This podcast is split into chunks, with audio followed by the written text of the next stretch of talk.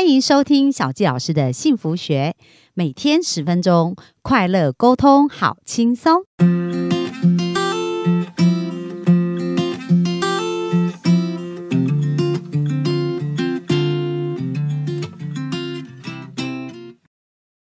欢迎收听小吉老师的幸福学，很开心又在空中跟大家见面。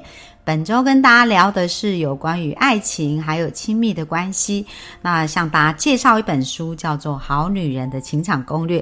那这本书也是我的好朋友陆队长，他有一个节目叫做《好女人的情场攻略》。在这个节目当中呢，已经录制了六百多集，提供很多的军师跟策略哦，帮助这些好男人、好女人们在。感情跟婚姻上面可以得到一个更好的结果。那今天小佳老师想要跟大家分享啊，在书中里面呢，他特别有提到，就是呢，如果我们要重新塑造自我形象，去唤醒我们内在的小孩是非常重要的。那为什么这个自我形象的塑造是非常的重要？像我有一个好朋友，他是一个形象顾问哦，然后就讲到说，我们在跟别人第一眼见面的时候呢，那别人看到我们呢。他就是在前几秒，他就会决定对我们的印象是什么。那一旦这个印象形成，如果后面要改观，是要花费很大的力气。所以这个第一印象是非常重要的。那其实我们的外在的形象呢，也会受我们的内在的形象影响很多。我们常常听人家讲气质，气质就是它是一个好像很难形容。可是气质这件事，就是这个人带给我们的感觉跟感受。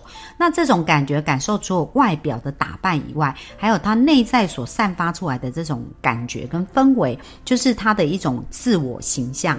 所以今天来谈一谈，到底要怎么样去塑造自我形象？就好像现在非常流行外在的形象，所以我们有所谓的形象顾问会帮我们去打理啊。我们适合什么样的肤色？适合穿什么样形式的一个衣服？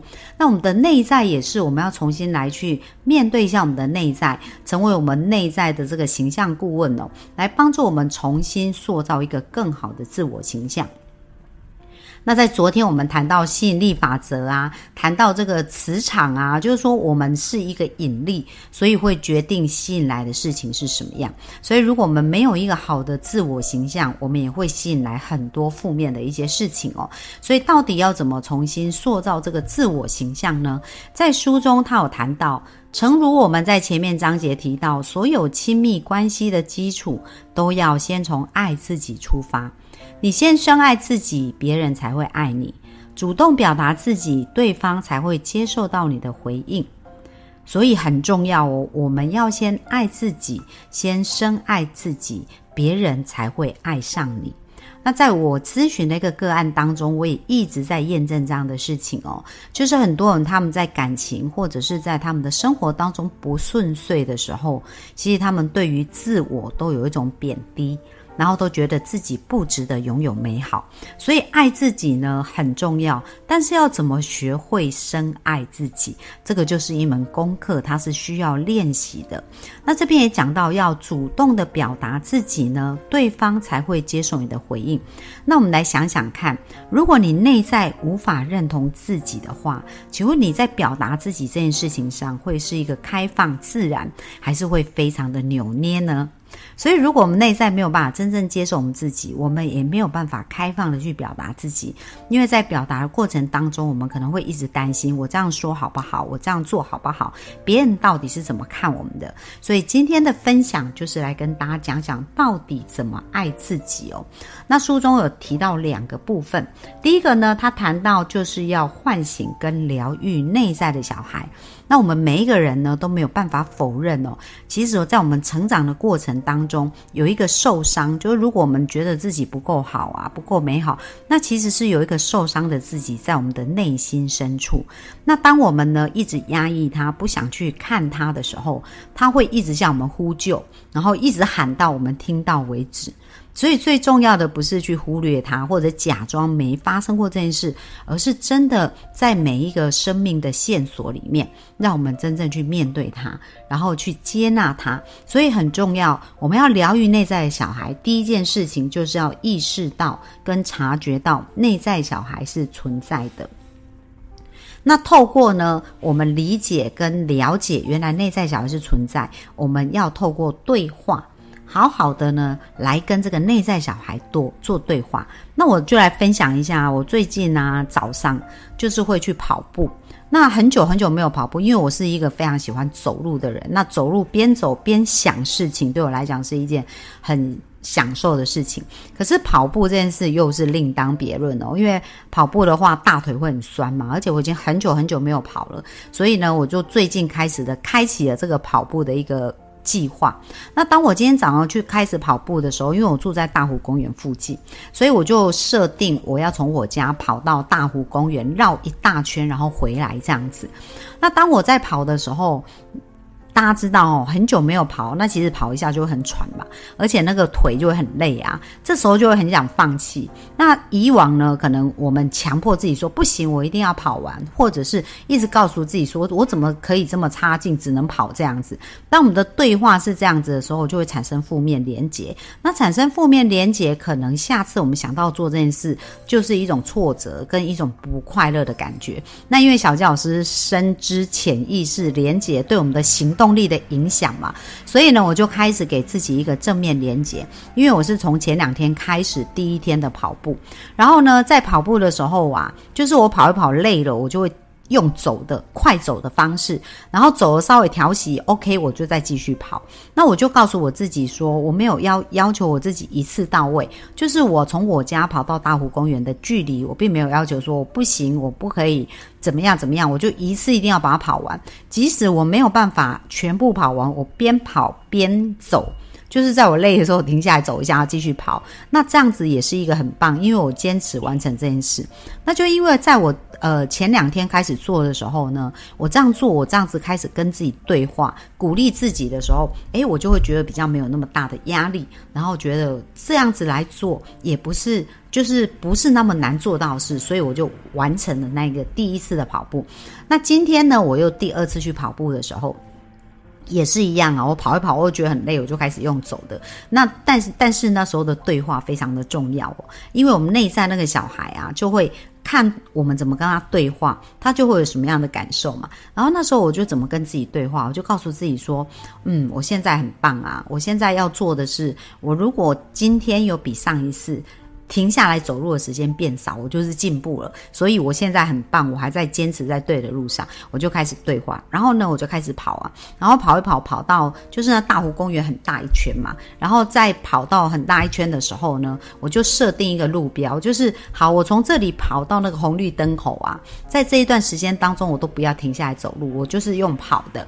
然后到我快要跑到那个地方的时候，我就在告诉我自己说，那我再多跑三辆车子的一个距离，然后。到了三辆车子过以后呢，又要到快到下一个目标，我就告诉我自己说，那我就再多一点点。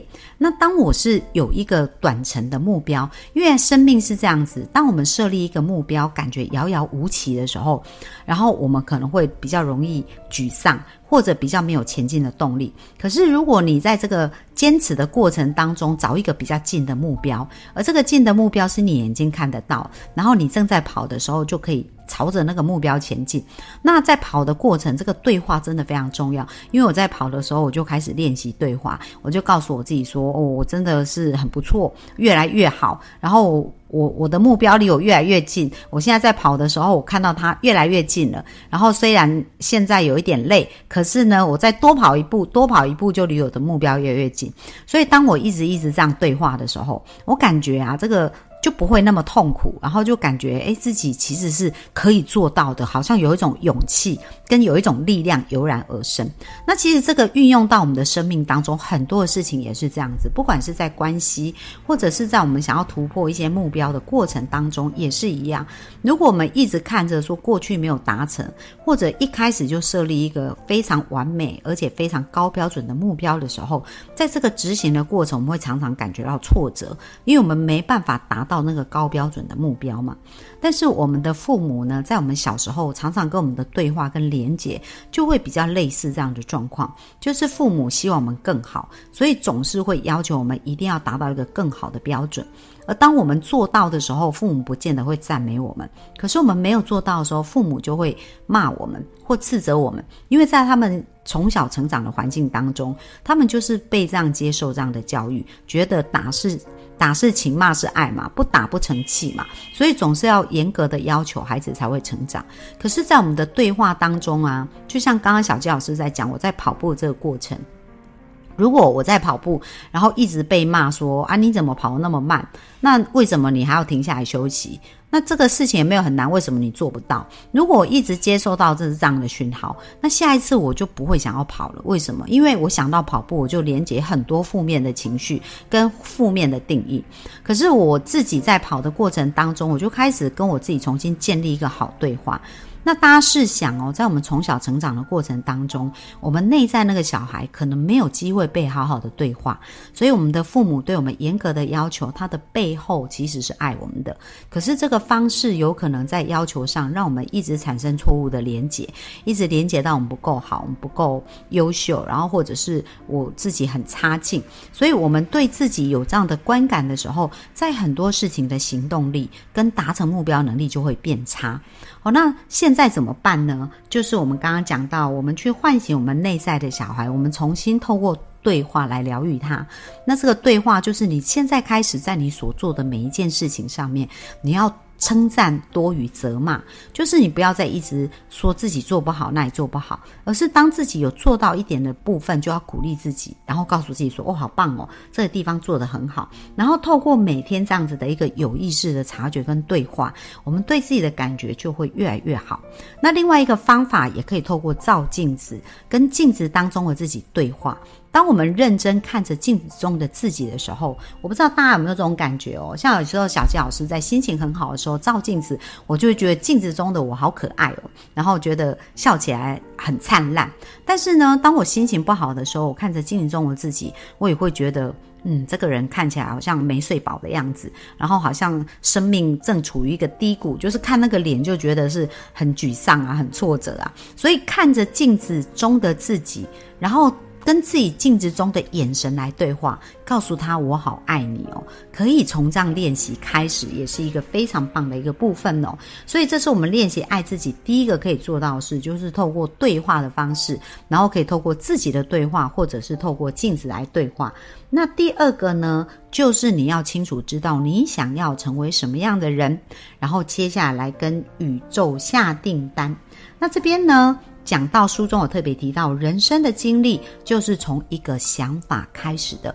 所以，当我们有一个想法，那这个想法我们开始有很多很多的元素加进来，然后让很多的经历，让很多的人事物来这个丰富这个想法的时候，这个想法它渐渐的扩大，它就会变成一个蓝图，就变成一个可以被实现的一个梦想。所以，想法不要小看这个想法。我们的想法是非常重要的，可是我们有没有这个勇气跟宇宙下订单？那大家想想看哦，一个有自信、一个爱自己的人，他就会愿意接受礼物。因为它是值得的，可是如果我们内在自我形象不好的时候，有礼物要给我们，我们也会觉得我们不配得到，然后不好意思拿，所以更不好意思去要求。所以这个非常非常重要。小纪老师要鼓励大家，现在如果你正在听这一集 podcast，请你把双手打开，然后呢，把眼睛闭起来，把你的脸往上提，那种感觉好像面对着天空，然后这时候告诉天空，就说。我愿意接受所有美好的礼物，请把这些礼物赐给我吧。所以，当你愿意这样子去接纳、去开放。你的心来接纳这些事情的时候，你生命可以进来的东西就会越来越多，越来越多。然后你对自己的自我形象的感觉也会越来越不一样哦。所以今天呢，跟大家分享这个唤醒内在小孩啊，在书中也有很多很棒的一个实际做法，他会教我们怎么做。所以小教师还是非常鼓励大家要去买这本书来看。那它其实呢是一个操作手册，就是不仅呢给我们一些方向，然后给我们正确的思维跟策略，而且更有实际的做法在里面，去帮助我们重复的去检视自己，然后让我们自己离幸福越来越近，然后可以让我们的内在呢疗愈的越来越好。所以鼓励大家能够去呃好好的去研究这一本书，叫《好女人的情场攻略》。那也祝福我们的幸福听众呢，都能够在情场上非常得意。不管你是已婚还是未婚，感情都要继续经营哦，这样子我们的人生才会持续美好。那这是我今天给大家分享，谢谢，拜拜。